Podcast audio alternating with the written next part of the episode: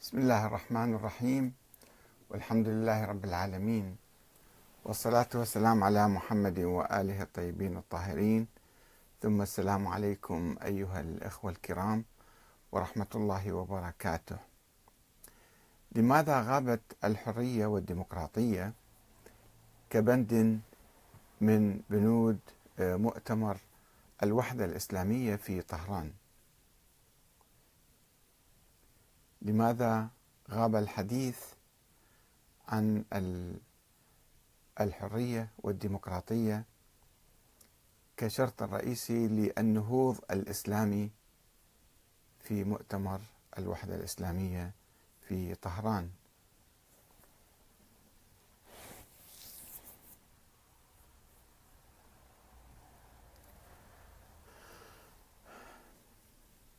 مؤتمر الوحدة الإسلامية في طهران الذي انعقد بمناسبة ميلاد الرسول الأكرم صلى الله عليه وآله وسلم يقر تأسيس المنظمة العالمية للحضارة الإسلامية الحديثة. لماذا غاب الحديث عن الحرية والديمقراطية؟ أسفر المؤتمر الحادي والثلاثون للوحدة الإسلامية. الذي أقامه المجمع العالمي للتقريب بين المذاهب الإسلامية وعقد في طهران بمناسبة ميلاد النبي الأكرم محمد صلى الله عليه وآله وسلم في 17 ربيع الأول وبمناسبة أسبوع الوحدة. أسفر هذا المؤتمر عن تأسيس المنظمة العالمية للحضارة الإسلامية الحديثة. وذلك بهدف استنهاض الأمة الإسلامية وتوحيد الصفوف وتأليف القلوب. وقد عقد المؤتمر تحت عنوان الوحدة ومتطلبات الحضارة الإسلامية الحديثة بحضور علماء ومفكرين وباحثين وإعلاميين من أكثر من 63 دولة من دول العالم. وأكد المؤتمر في بيانه الختامي على أن العالم الإسلامي يمتلك كل مقومات استعادة حركة الحضارة على مستوى العصر وأن هذه الحضارة تستطيع أن تقدم للبشرية المشروع الذي المشروع الذي ينقذها من المآسي والويلات التي تضج بها الساحة الإنسانية اليوم. كما أكد المؤتمرون على ضرورة إحياء الحضارة الإسلامية وإحياء الأمة وتحقيق الوحدة الإسلامية والتقارب بين المسلمين عملا بالحديث الشريف المسلمون كالجسد الواحد إذا اشتكى منه عضو تداعى له سائر الأعضاء بالسهر والحمى. وإن الإحياء الحضاري يتطلب إحياء ثقافيا وغرسا لروح العزة والكرامة والثقة بالنفس في الأمة الإسلامية. وأكد المؤتمر على أن مسيرة الحضارة الإسلامية الحديثة تبدأ من الإيمان ونشر فضائل الأخلاق وتطبيق القيم الإسلامية في العدالة والمساواة والأمر بالمعروف والنهي عن المنكر لا بالوعظ وحده. ونبه المؤتمر إلى أن معوقات النهوض الحضاري للأمة الإسلامية يتمثل في العدو الصهيوني وقوى الهيمنة العالمية والغزو الثقافي وتفشي الشهوات بين الشباب. ولكن الحضارة الإسلامية تستطيع أن تزيل الآثار السلبية التي تركتها الحضارة المادية الغربية لأنها حضارة تقوم على تكريم الإنسان على العكس من الحضارة الغربية التي تسحق كرامة الملايين من البشر من أجل تحقيق مصالحها كما ورد في البيان الاختتامي للمؤتمر. ونص هذا البيان أيضا على أن الحضارة الإسلامية تعتمد على مبدأ تعالوا إلى كلمة سواء بينما الحضارة الغربية تقوم على الصدام الثقافي والاجتماعي. وفي سبيل تحقيق ذلك الهدف العظيم أي إحياء الحضارة الإسلامية دعا المجتمعون إلى دراسة القرآن الكريم والسنة النبوية وسيرة أهل البيت والصحابة والتاريخ الإسلامي برؤية حضارية تساعد على النهوض. وكذلك دراسة المشاريع المقترحة في مجال الحضارة الإسلامية الحديثة من قبل المفكرين الإسلاميين ودراسة المشاريع الحضارية الإسلامية المعاصرة وما حققته من إنجازات وما منيت به من إخفاقات. ودعا المؤتمرون العلماء والمفكرين للمشاركة الجادة في هذا المشروع. ودعا المؤتمر إلى التمحور حول قضية فلسطين وضرورة مواجهة السياسة الأمريكية الجديدة في تهويد القدس والسيطرة على مقدسات المسلمين مواجهة شاملة. ودعا إلى انتفاضة فلسطينية جديدة ودعمها من قبل كل القوى الداعية للتحرر وحقوق الإنسان والقوى السياسية في مختلف مناطق العالم. وفي الوقت الذي أدان المؤتمر الإرهاب طالب الحكومات التي تنفذ أهداف الاستكبار والصهيونية بالكف عن الارتماء في أحضان الأعداء. وبناء على دعوة المؤتمر الكريمة إلى التفاعل الجاد من أجل تحقيق هذا الهدف الحضاري الكبير يسرنا أن نقدم بعض الملاحظات. وهي أولا نثمن الدعوة إلى الوحدة الإسلامية وعقد هكذا مؤتمرات آه، تعزز روح الوحدة في العالم الإسلامي. اثنين التمحور حول القضية الفلسطينية وهذا هدف عظيم يوحد المسلمين أيضا. ثلاثة المؤتمر تجنب الحوارات المذهبية والتاريخية العقيمة. أربعة ندعو إلى دراسة التطورات والمشاريع الوحدوية في العالم ولا سيما في أوروبا. المؤتمر في بيانه الاختتامي نص على دراسة مشاريع الحضارة الإسلامية ولم يتحدث عن دراسة مشاريع الحضارة في العالم. وهناك تجارب ناجحة كثيرة في العالم رغم وجود بعض السلبيات فيها فإنها بالقياس وبالنسبة ناجحة كثيرا وحتى الحضارة الإسلامية لم تكن تخلو آه، من سلبيات يعني حسب التجارب التاريخية. ولا سيما في أوروبا التي تعمل من أجل إقامة الولايات المتحدة الأوروبية بحدود عام 2025 يعني بعد سبع سنوات ثمان سنوات. وتعرفون هذه الولايات المتحدة الأمريكية قامت قبل 250 سنة وجمعت بين تلك البلاد حوالي 50 دولة في ولاية في دولة واحدة. هي الولايات المتحدة الأمريكية ولذلك أصبحت القوة العظمى في العالم.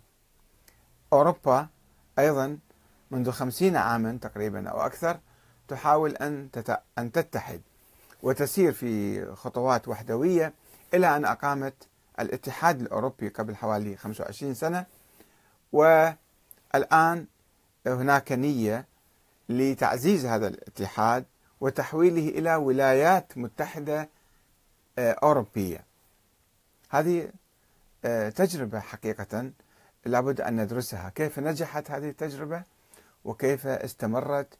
وماذا حققت؟ وكيف أزالت الحدود بين البلاد الأوروبية؟ بينما في البلاد العربية خلال الخمسين سنة الماضية جرت بعض الوحدات أو الاتحادات بين مصر وسوريا وليبيا واليمن والعراق وكذا ولكنها مع الأسف الشديد آه، فشلت. وكذلك في المغرب مثلا الاتحاد المغربي الاتحاد الخليجي حتى من هذه البلاد القريبة جدا لبعضها وصغيرة الاتحاد الخليجي أيضا مؤتمر التعاون الخليجي أيضا تقريبا يكاد يفشل. فلذلك المهم لكي آه، نبني التجربة الإسلامية أو إعادة بناء الحضارة الإسلامية. وهذا بالحقيقة كان هدف منذ أن انتميت إلى الحركة الإسلامية. كان هذا هو عنوان الانتماء إعادة بناء الحضارة الإسلامية قبل حوالي خمسين سنة. آه، نقطة خامسة كما ندعو إلى دراسة التجارب الحضارية الغربية التي حافظت على استقرار الدول الغربية التجارب الحضارية بعيدا عن موضوع الوحدة ونموها وبسط العدالة بين أبنائها. وهذه التجارب التي أدت إلى توحيدها بعد ذلك. ودراسة التجربة السياسية الأمريكية التي استمرت حوالي قرنين ونصف بدون انقلاب عسكري أو توتر داخلي كبير. في ظل نظام ديمقراطي يوفر قدرا كبيرا من العدل والحرية والقانون بالنسبة للدول الإسلامية المعاصرة والتاريخية. ولذلك ترون أن المسلمين يلجؤون إلى هذه البلاد لأنهم يجدون فيها ما يفتقدونه في بلادهم. نقطة سادسة نقترح التفكير العميق في دراسة أسباب تدهور الحضارة الإسلامية وانهيارها عبر التاريخ انهيار كل التجارب التي مرت. من التجربة. تجربة الخلفاء الراشدين التي انهارت بعد 25 سنة. والعباسيين والفاطميين والعثمانيين وغيرهم. فلا بد أن ندرس أسباب تدهور الحضارة حتى لا نكررها ولا نعيدها مرة أخرى ونتجنب نقاط الضعف في تلك الحضارة. مع الأسف الشديد كثير من الحركات أيضا يعني يعملون ويأملون إعادة الخلافة حتى مثلا. آه، ولكنهم لا يدرسون لماذا انهارت الخلافة العثمانية لماذا انهارت الخلافة الفاطمية العباسية الأموية الراشدية. فكيف يمكن أن تسعى لإعادة بناء على نفس الأسس الفاشلة وعناصر الخطأ التي أدت آه، إلى انهيار تلك التجارب؟ والذي نرى آه، أن هذه الأسباب الذي نرى أنه يكمن السبب الرئيسي فيها في عوامل عديدة ثقافية واقتصادية ويعني وعلمية ولا وعلى رأسها النظام الدستوري الذي يوفر الحرية والديمقراطية ومشاركة الشعوب في إدارة شؤون البلاد. هذه نقطة غائبة في تاريخ الحضارة الإسلامية. مع الأسف الشديد ما عدا في فترة قصيرة في أيام الخلفاء الراشدين الذين كانوا يحترمون إرادة الأمة ويستمعون إليها ويعني لا يتولون إلا بأمرها وبتوكيلها. ولكن ويسمحون لها بالمعارضة والنقد والمحاسبة والمشاركة. بعد ذلك اختفت هذه الشورى واختفت الحرية والديمقراطية وأصبح الحكم كله يتلخص في آه، الخليفة أو الأمير أو بعض الرجال الحاكمين. سبعة ومن هنا نأخذ على المؤتمر إغفاله الإشارة إلى حاجة العالم الإسلامي بصورة عامة إلى الحرية والديمقراطية وعدم إمكانية تحقيق العدل والمساواة التي نص عليهما آه، المؤتمر أنه نريد أن نحقق العدل والمساواة. آه، ولكن كيف؟ كيف يمكن تحقيق العدل والمساواة في ظل أنظمة ديكتاتورية أو نصف ديكتاتورية أو أقل أو أكثر؟ آه، إذا لا يمكن آه، تحقيق العدل والمساواة في ظل الأنظمة الديكتاتورية المستبدة. وهي نقطة كان يجب التركيز عليها كثيرا. ثمانية عدم الإشارة في هذا البيان الاختتامي إلى الحرية الدينية الواردة في القرآن الكريم. لا إكراه في الدين وآيات أخرى كثيرة. واعتماد الأنظمة الإسلامية القديمة والحديثة على القوة في الدعوة للإسلام أو تطبيقه في الداخل. الدعوة الخارجية يعني دعوة الشعوب الأخرى واحتلالها وفرض الإسلام بالقوة أو إقامة أنظمة باسم الإسلام أيضا تحكم بالقوة. وبصورة تعسفية كما فعلت داعش الإرهابية. وغير داعش ممن يحمل نفس المنطق ونفس الفكر هذا. وقد كان ذلك من أسباب رفض عدد من الشعوب للإسلام كما حدث في القارة الأوروبية تحت الاحتلال العثماني. مئات السنين العثمانيين سيطروا على أجزاء كبيرة من أوروبا ولكن تلك الشعوب لم تؤمن بالإسلام لأنه كان استخدام منطقي استخدام منطق القوة. أو في الانتفاض والانقلاب على الحكومات الإسلامية ضد الدولة العثمانية أو ضد أي دولة أخرى. تسعة عدم نأخذ على هذا المؤتمر ونقدم هذه مقترحات عسى أن يعني يستفيدوا منها. هم, هم أصحاب المؤتمر هم الذين دعوا إلى التفاعل والمشاركة الجادة مع هذه الأطروحة. آه، تسعة عدم الدعوة لديمقراطة الأنظمة الإسلامية وإقامة الدساتير العادلة. يعني دعوة للوحدة ولكن كيف تتم الوحدة؟ إذا كان حكام يتشبثون بالكراسي ولا آه، يستعدون للتنازل عن أي شيء من صلاحياتهم وسلطاتهم فيرفضون الاتحاد مع الآخرين. عشرة عدم ملاحظة ارتباط حالة التمزق في العالم الإسلامي بوجود الأنظمة الدكتاتورية وعدم إمكانية إقامة الوحدة الإسلامية إلا بتحرير الشعوب وتمكينها من قول كلمتها والسعي من أجل تحقيق مصالحها الكبرى في الاتحاد والتعاون بين المسلمين. فلا وحدة بدون ديمقراطية بدون عدالة أيضا. أحد عشر بالرغم من أن الدعوة للمؤتمر جاءت من قبل المجمع العالمي أو المجمع العالمي للتقريب بين المذاهب الإسلامية وأمينه العام الشيخ محسن العراكي فإن المؤتمر لم يناقش جذور الخلاف الطائفي بين السنة والشيعة. في هذا المؤتمر وفي المؤتمرات السابقة لا تذكر.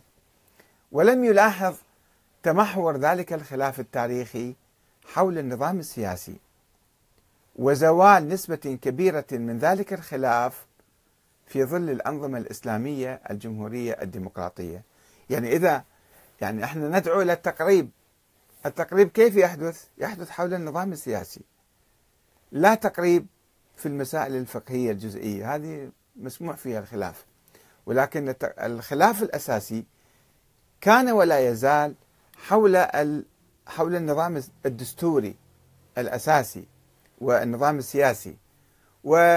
وأنا أعتقد في ظل الأنظمة الديمقراطية الجمهورية آه، لا يعود هناك أي آه، مجال. يعني لا يعود هناك خلاف كبير بين ما يسمى بالسنة والشيعة اللي هم بقايا أحزاب قديمة تحولت إلى فرق. فلا بد من الإشارة إلى ذلك أنه آه، الخلاف الطائفي حقيقة زائل في ظل نظام دستوري عادل. يمكن يكون هناك دساتير ظالمة. دساتير آه، حتى لو كانت بها نسبة من الديمقراطية والانتخابات ولكنها مثلا تفضل طائفة على طائفة أو قومية على قومية. أيضا هذا آه، لا تكون هناك ديمقراطية شفافة وكاملة. تكون ديمقراطية وهمية أو نسبية أو جزئية. إذا كان هناك نظام جمهوري عادل ونظام ديمقراطي كامل آه، فبالحقيقة تزول الخلافات ولا يمكن أن نقول أنه نحن بحاجة إلى آه، التقريب بين المذاهب. لا لسنا بحاجة للتقريب إلا في قضايا ثقافية أو قضايا مثلا تاريخية وهذه ليست مهمة. ماذا أنت كيف تقرأ التاريخ قبل ألف سنة؟ وكيف أقرأ أنا التاريخ قبل 1400 سنة؟ هذا ليس مهما. المهم الخلاف الحيوي والحقيقي هو الخلاف السياسي الدستوري. فإذا اتفقنا على دستور معين عادل وديمقراطي فلم لا يعود هناك آه، خلاف بين الشيعة والسنة. لا يعود هناك أساسا شيعي أو سني لأن هذه التسميات كانت ترتبط بأنظمة دستورية بمشاريع دستورية قديمة. أن الحكم يكون بيد العباسيين أو بيد العلويين بيد الهاشميين أو بيد الحسنيين أو بيد الحسينيين. وإذا هؤلاء كلهم غير موجودين وتبنينا مع بعض سنة وشيعة نظاما ديمقراطيا جمهوريا فإذا نحن لسنا شيعة ولسنا سنة الآن نوالي هذا النظام الجديد. هذه نقلة حضارية مهمة يجب التركيز عليها واستيعابها والتبشير بها حتى. 12 مع أن المؤتمر أشار إلى ضرورة العدالة والمساواة لبناء الحضارة الإسلامية الحديثة فإنه لم يلاحظ وجود التمييز القومي والطائفي في البلاد الإسلامية ولم يدعو بالتالي إلى تعزيز الديمقراطية والشفافية في تطبيق العدل والحرية والمساواة والديمقراطية. وهي أمور ضرورية جدا جدا جدا لبناء أي مجتمع سليم وقوي ومتحد. إذ لا يمكن الحلم أو تمني إعادة الحضارة الإسلامية من دون السير على طريق الحضارة العالمية الذي يتجسد بالحرية والعدل والمساواة والديمقراطية. لأنه إذا بقت الحالات الشاذة آه، الإستعلاء والتكبر من قبل حزب أو جماعة أو فئة أو طبقة أو يعني قومية معينة على قوميات أخرى فسوف تبقى آه، شعلة الخلاف مستعرة في ذلك المجتمع وفي ذلك البلد. وبالتالي سوف نجد دائما معارضات عنيفة ومسلحة وتستعين بالخارج لكي تنقض على هذا النظام. وبالتالي ندخل في مسلسل طويل لا ينتهي من الانقلابات العسكرية. وهذا هو الذي حطم الحضارة الإسلامية مسلسل الانقلابات العسكرية لأن المسلمين في القرون الماضية لم يركزوا ولم يتوصلوا على ضرورة بناء حضارة آه، يعني بناء دستور آه، عادل ويعتمد على الشورى أو الديمقراطية. وبالتالي وقعنا في آه، هذا المسلسل وسوف نستمر فيه مع الأسف الشديد إذا ابتعدنا عن الدستور والديمقراطية. طبعا في في البيان كان هناك أيضا ملاحظات أخرى هامشية أنه آه، الحضارة الغربية تهين الإنسان والحضارة الإسلامية آه، تكرم الإنسان. هذا على المستوى القيم الإسلامية بالقرآن الكريم صحيح. ولكن لو نريد أن نقارن الآن بين المجتمعات الإسلامية بين الدول التي تحمل اسم الإسلام أو تدعي تطبيق الإسلام. نقارن هذه الدول بالدول الغربية. الإنسان مكرم ومحترم في البلاد الإسلامية في ظل حكم الأحزاب الإسلامية أكثر أم هو في الغرب محترم ومكرم أكثر. في الحقيقة آه، نكرر العبارة القديمة المعروفة أنه في الغرب يوجد إسلام ولا يوجد مسلمون. وفي بلادنا يوجد مسلمون ولا يوجد إسلام. لأنه إذا أنت سلبت الحرية سلبت الأمن آه، من الإنسان فلا تبقى له كرامة. بينما أنت في الغرب آه، يعني ما أقول مئة بالمئة الحرية موجودة ولكن 95% خلينا نفترض آه، أن هناك حرية واحترام للإنسان احترام كرامة الإنسان احترام يعني وضع الإنسان عموما فالإنسان يشعر حقيقة بالعزة والكرامة والحرية بنسبة معينة لا أقول بصورة مطلقة ولكن خلينا نقارن بين هذا البلد أو ذاك الذي يرفع شعار الإسلام فنجد أنه الإنسان خائف. وأنا أعرف في ناس عايشين في في بريطانيا وعندهم مثلا علاقات مع بلاد ويحمل الجنسية البريطانية. ومع ذلك تراه إنسانا خائفا خائفا من التحدث. لا يستطيع حتى التحدث بالفيسبوك أو تويتر وهو عايش في بلد في هذا البلد لأنه قد يعود إلى بلده في يوم من الأيام أو بالسنة مرة مثلا يعود إلى بلاده ويعتقل لماذا تكلمت بكذا؟ لماذا ناقشت كذا؟ لماذا عملت كذا؟ يعني هو يعيش في بلد حر ولكنه مكبل مكبل لأنه خائف من استخبارات بلاده. أنه يعاقبوه يحاسبوه يوفروا له يختلقوا له تهم افتراءات وبالتالي يلقون به بالسجن ويروح يتعذب ويروح كذا. فلماذا المسلمون حتى اللي عايشين بالغرب نسبة ليس كلهم. هناك من يعني يقطع معه ولا يخاف. وهناك من يخ... أنا أعرف مثقفين حقيقة ومع الأسف مع الأسف الشديد هو عايش في لندن ولكنه لا يزال خائف مرتعب مما عانى من نظامه السابق. تذكرون أيام صدام حسين؟ ومثل صدام حسين كثير موجودين الآن. دول كثيرة هكذا تراقب آه، أبنائها حتى في الخارج وتحاسبهم و... أو أنه لا تقوم بذلك ولكن الناس يشعرون بالخوف. حتى هم جايين خارجين من السجون من هناك مثلا وذاقين العذاب والتمييز ومصادرة الأموال. فهو حتى يجي إلى هالبلاد إلى العالم الحر وهو خائف. فال يعني العزة والكرامة يعني إحنا اسمنا مسلمين. الإسلام يوفر ذلك صحيح. ولكن نحن لا نطبق الإسلام. باسم الإسلام نسحق نسحق هذه القيم. نسحق الحرية نسحق الكرامة نسحق العزة. يعني في بلاد أخرى ديمقراطية إذا واحد تكلم رأسا يغتالوه بصورة سرية. ولا تعرف من أغتاله؟ قتله. ويلقون التهمة على واحد مجهول.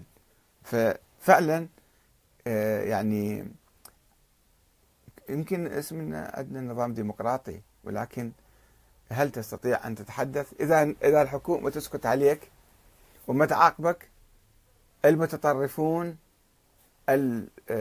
المتشددون يمارسون الإرهاب ضدك ويقتلوك ويعتدون عليك ويسبوك ويشتموك بكل الألفاظ ويمنعوك من التحدث يمنعوك من التفكير وبالتالي أنت آه، آه، تشعر نفسك أنا خائف من الاصطدام مع المجتمع إذا لم لم تصطدم مع الدولة. فالحرية الاحترام احترام الآخرين احترام الإنسان هذا ما موجود في بلادنا مع الأسف الشديد. لو اختلفت فكره بسيطة من عندهم يكفروك بسرعة. ويتهموك وشوفوا أنتم على الفيسبوك. ناس أحرار يتكلمون وكيف يعني إذا واحد فكرة ما عجبته راسا يتهمك ويسبك ويشتمك ويهددك وكذا. ليش؟ ومع الأسف الشديد حتى بعض العلماء والمشايخ والمعممين يمارسون هذا الإرهاب في الحوزات وفي خارج الحوزات وفي المجتمع وفي البلاد الأخرى. لأنه إحنا بعدنا ما مستوعبين قيمة الحرية. ما مستوعبين قيمة لا أكره في الدين. آه، قيمة الحرية واحترام الإنسان وحقوقه. وما يجوز نتكلم عليه بكلمة. ما يجوز نتهمه بالباطل. رأسا هذا ماسوني هذا صهيوني هذا أمريكي هذا عميل هذا يطلقون الاتهامات من أجل تحطيم شخصية المعارض لهم. وهم يلصقون بأنفسهم كل الألقاب. المبالغ فيها أيضا. ف الحضارة الغربية يجب أن ندرسها حقيقة ليست كلها سلبيات كما نتصور. غزو ثقافي وحضارة غربية مادية. طيب إحنا شنو عندنا في مقابل هالحضارة؟ خلي شوية نتعلم من عندها أيضا. نتواضع شوي نتعلم من إحنا كناس كبشر إذا ما تعلمنا من المسلم من الإسلام خلينا نتعلم من الحضارة الغربية. الإمام الحسين عليه السلام في كربلاء قال لجنود يزيد إن لم يكن لكم دين فكونوا أحرارا في دنياكم وكنتم عربا كما تزعمون فكونوا أحرارا في دنياكم. خلينا نكون أحرار فالحرية هي أساس الحضارة. مع الأسف الشديد هذا المؤتمر 63 دولة علماء ومفكرين وصحفيين وإعلاميين وباحثين مشتركين في هذا ولكن أنا ما أعرف ماذا بحثوا وماذا يعني درسوا أو ناقشوا وهذا البيان الذي يعني أيضا دعا إلى تأسيس منظمة لإعادة الحضارة الإسلامية والعمل من أجل ذلك. آه، وربما سوف تصرف يعني ميزانيات ضخمة لتحقيق هذا المشروع والنهضة بالأمة الإسلامية. النهضة بالأمة الإسلامية أو النهوض الإسلامي هذا شيء جيد ومهم وضروري ولكن يجب أن نهتدي إلى الصراط المستقيم. إلى الطريق الصحيح.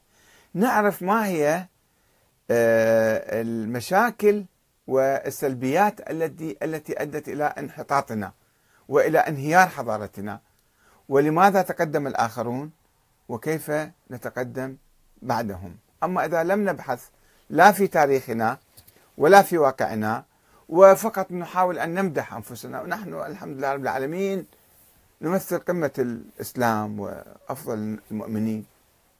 لا نستطيع أن نكتشف أخطاءنا. الغرور الغرور يمنع الإنسان من معرفة سلبياته. وكذلك الأخذ النظرة السلبية عن الحضارة الغربية. الحضارة الغربية حضارة مادية. شفتوا أنتم ترامب مثلا وأمريكا يجوا ينهبون الشعوب. بالقوة العسكرية أو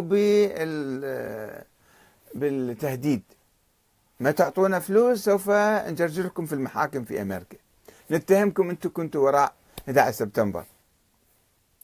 وبالتالي يشوفون الأنظمة يرجفون الحكام ويقدمون كل ما لديهم من أموال ومن يبيعوا كل كل شيء لحريتهم وقرارهم ومصير البلاد. هذا صحيح ولكن هذا وجه من وجوه الحضارة الإمبريالية أو الإمبريالية العالمية. ولكن انظروا إلى داخلهم. في قانون في حرية في مساواة أمام القانون في عدالة نسبية سواء في القضاء أو في توزيع الثروة أو في توفير الإمكانيات. طبعا النسب تختلف من بلد إلى آخر. ليسوا كل البلاد كلهم بشكل واحد. ولكن هناك نسبة عالية حقيقة. اللي ما عايش في البلاد الغربية كما أنا أنا كنت وإحنا كنا ماخذين صورة سلبية حضارة مادية كافرة آه، إمبريالية كذا كذا. صحيح في وجه سلبي وفي وجه إيجابي. ولذلك هالمجتمعات الغربية مستقرة وهادئة وتحل مشاكلها بعقل وحكمة ومتحدة. والناس ما يشعرون يعني عايشين بعزة وكرامة يشعرون. كل إنسان يشعر بكرامته بشخصيته. حتى أنت تجي من برا ما حد ما يهينك بهذه الصورة. وأنت في بلدك الإهانات والتشكيك بدينك وبعروبتك وبجنسيتك وبوطنيتك وبعراقيتك وبكل شيء. مجرد اختلاف بسيط يسحبون الجنسية من عندك مثل ما يحدث في البحرين الآن أو في بلاد أخرى. يعني إذا فنحن لكي نعيد بناء الحضارة الإسلامية أكرر للمرة الأخيرة علينا أن آه، ندرس عوامل سقوط الحضارة الإسلامية وعوامل قيام ونهوض الحضارات الأخرى وكيف آه، ننهض في المستقبل إن شاء الله. والسلام عليكم ورحمة الله وبركاته.